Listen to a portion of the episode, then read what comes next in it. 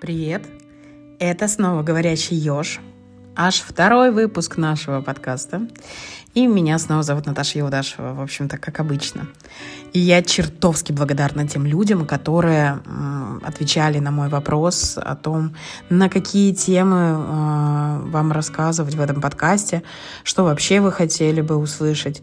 Э, я напомню, как мы хотели вообще создавать этот подкаст. Это вопросы, которые чаще всего задают нам клиенты э, для того, чтобы отвечать на них, и можно было там, я не знаю, скинуть подкаст, скинуть ссылку или просто, в принципе, чтобы люди могли находить ответы сами. Но как назло, за последние три дня между первым выпуском и вот сегодняшним днем вопроса ни одного такого каверзного не было. Поэтому я спрашивала у себя в социальных сетях. Огромное спасибо тем, кто отвечал. Сегодня мы будем говорить о том, чем отличается таргетированная реклама от контекстной рекламы.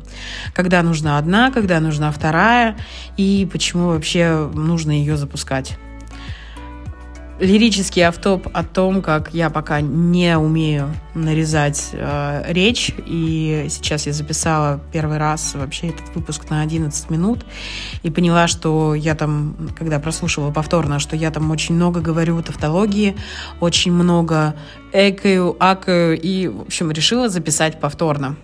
Надеюсь, в этот раз все будет хорошо. Если что-то пойдет не так, пишите нам везде. У нас есть канал в телеге, который называется точно так же «Говорящий еж». Есть э, блог на нашем сайте. А, сегодня, в общем-то, я буду отчасти использовать статью, которую мы уже писали год назад на, этот, на наш сайт, в наш блог об отличиях между таргетологом и контекстологом. Вот. А, и начнем мы с того, что это за люди вообще такие, почему они а, отличаются, почему это могут быть разные специалисты, и почему таргетолог может не заниматься контекстной рекламой. И наоборот. Потому что для людей, которые не из диджитал-сферы, может быть, это вообще непонятно, потому что они могут быть похожими, как близнецы. Но настраивает рекламу и настраивает рекламу. Для начала давайте вообще определимся с э, глоссарием, с терминологией. Контекстная реклама – это реклама в поисковиках в поисковиках, в Яндексе, в Гугле, но в Гугле у нас нет рекламы э, с этого года, с марта этого года. У нас остался только Яндекс, и в России мы рекламу даем исключительно там. Это та реклама, когда вы, например, ищете купить iPhone 14 или купить э, поддержанный автомобиль определенной марки. Вы вводите этот запрос в поисковую систему, в тот же самый Яндекс. У вас выдается поисковая выдача, там первое, второе, ну, 10 ссылок на каждой странице, и верхние будут с подписью реклама. Или сбоку вообще появится цветной баннер, мигающий баннер, гифка на его месте.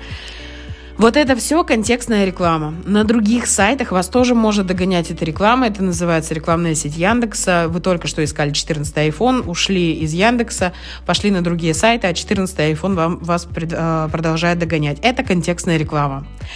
Таргетированная реклама – это реклама, которая настраивается и ведется в социальных сетях только в социальных сетях. И опять же, с этого года у нас остался ВКонтактик, Одноклассники, ну и, в общем-то, все. Раньше можно было абсолютно в любой социальной сети рекламу настраивать, но даже ТикТок теперь уже не работает. Хотя у ТикТока раньше бюджеты были такие немаленькие.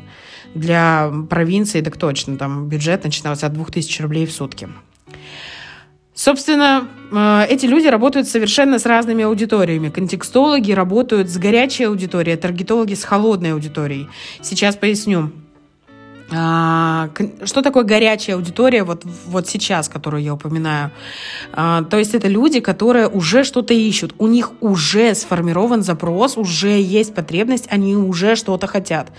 Например, я не знаю, сменить резину, или купить теплицу, или поставить решетки на первом этаже своего дома, или купить новую куртку, или купить что-то еще. Вот запрос уже сформирован, они вбивают это в поисковик, и, в общем-то, у них появляется выдача с рекламой, как я уже говорила раньше. Таргетологи же работают с холодной базой, то есть реклама появляется внезапно. Вот вы скроллите свою ленту в новостей, ну, в прошлом вы смотрите, например, сторис, и вам начинает появляться всякий разный э, таргет, всякая разная реклама. А, она выпадает вам по интересам, по геолокации.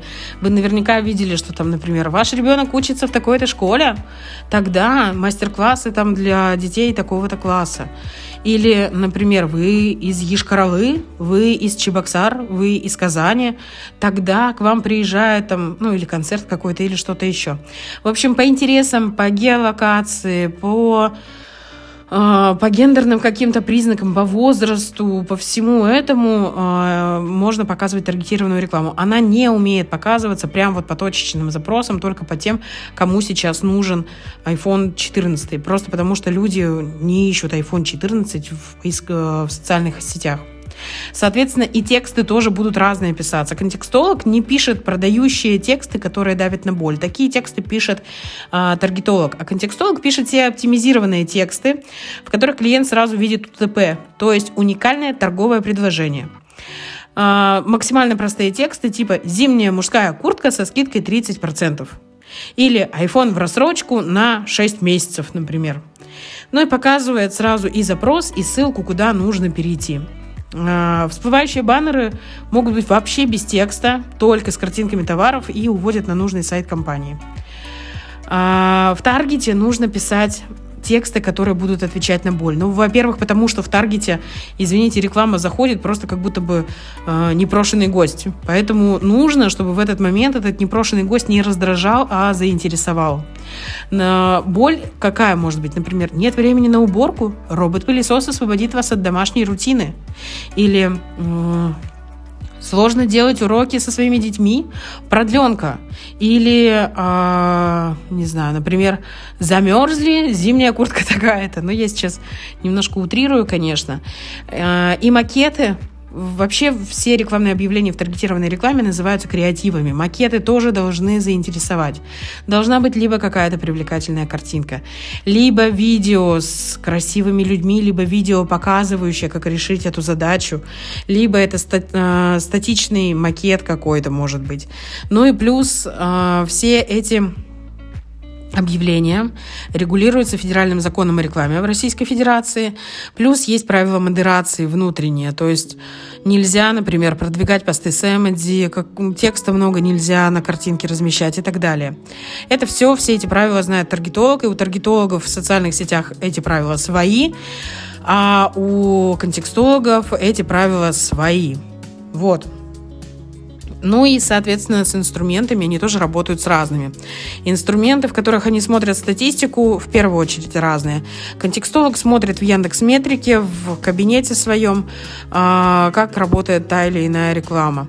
А, таргетолог смотрит в рекламных кабинетах каждой социальной сети, либо в рекламном кабинете сервиса MyTarget и смотрит статистику там, собирает ее всю там. Дальше. Контекстологу достаточно для графических э, макетов вводить, ну, например, фигмой. Таргетолог же владеет и фигмой, и конвой, и кучей приложений типа Базар, или монтирует видео в Reels, или в каких-то сторонних видеоредакторах для того, чтобы э, макеты были привлекающими. Он владеет кучей вот этих сервисов и должен уметь пользоваться и Э, у него должна быть насмотренность. Он должен привлекать людей своими макетами, и пользоваться он должен уметь всеми сервисами. Давайте сейчас еще э, объясню немножко с другой стороны, в какой момент должен быть контекст, в какой момент должен быть э, таргет. Например, если вы знаете, что вас, э, вас в вашей нише вообще часто люди такие запросы делают, часто гуглят, например, бухгалтерия на аутсорсе, а, автоэвакуатор или что-то еще такое, вы можете смело идти в контекстную рекламу. Нужно понимать, что конкуренция там будет выше, клики будут дороже, но если люди ищут, и у вас там есть конкуренция, они просто, когда введут, уйдут к вашим конкурентам. А в вашем случае нужно тогда обязательно включать контекстную рекламу, чтобы люди приходили к вам. Посмотреть, есть ли запросы, можно через сервис WordStat. Это отдельный сервис, который вы вбиваете свои ключевики, он показывает, сколько запросов в месяц по вашему запросу было, и показывает смежные, схожие э, запросы, которые можно добавлять будет в рекламную кампанию, либо в тексты на вашем сайте. Если запросов у вас нет, или их чертовски мало. Например, у нас была клиентка, у которой были украшения из бивней мамонта. Я не шучу сейчас. Украшения из бивней мамонта. Вряд ли кто-то будет это гуглить, просто потому что Но это такой запрос, до которого сейчас додуматься, что сейчас украшения из бивней мамонтов могут вообще существовать. Ну, вы можете сами открыть WordStat и посмотреть, есть ли вообще такие запросы. Соответственно, смысл настраивать такую рекламу отсутствует. Ее показывать будет некому, потому что запросов нет. А, если запросов там, ну, штук 100, например, достаточно обойтись э, оптимизацией своего сайта, а, привести его в порядок, но об этом мы как-нибудь будем отдельно с вами разговаривать. Тогда вы все равно будете в выдаче. В этом случае, если вы запросы по вашему продукту редкие или это что-то новенькое такое появляется на рынке, э, начинать нужно с таргетированной рекламы, формировать ее по интересам, думать о поведении потребителя, кто же вообще может быть э, заинтересован, кто может увидеть ваше объявление и подумать, это то, что мне нужно было. Как хорошо, что прямо сейчас мне попалось это объявление. Но это прям такие базовые, на самом деле, истории. Деталей гораздо больше. На то, какую площадку выбирать, влияет и готовность э, принимающей площадки. То есть, например, сайт или группа в социальной сети. А, ваш бюджет. Если, например, у вас нет сайта, нужен ли этот сайт и так далее, и так далее, и так далее. В общем, нужна куча вводных данных, чтобы вообще понимать, а, какой канал в первую очередь вам выбирать для продвижения.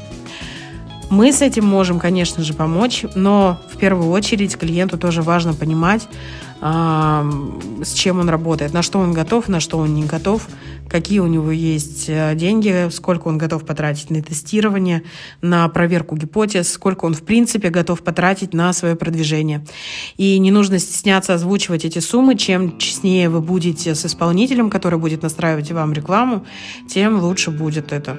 Без разницы, большой у вас бюджет, и вы не хотите его называть, чтобы люди не подумали, что вы можете им там больше платить, или подумали, ого, какой вы расточительный.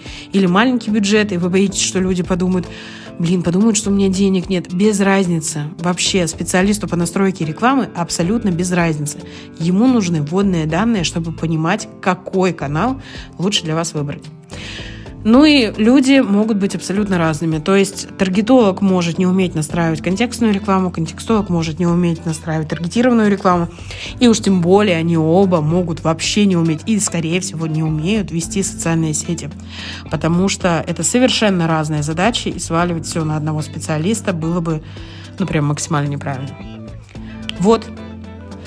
Вроде бы все сказала, что хотела сказать на эту тему. А, пишите, звоните, пишите в наш канал «Говорящий Ёж», пишите в наши социальные сети «Ёж маркетинговое агентство», пишите э, вообще везде, где хотите. И буду рада обратной связи. Как второй выпуск, как звук во втором выпуске, как речь во втором выпуске и как часто вы вообще хотите слышать э, наши выпуски в своих ушках. Но на этом я прощаюсь. Хорошего настроения вам. Пока-пока.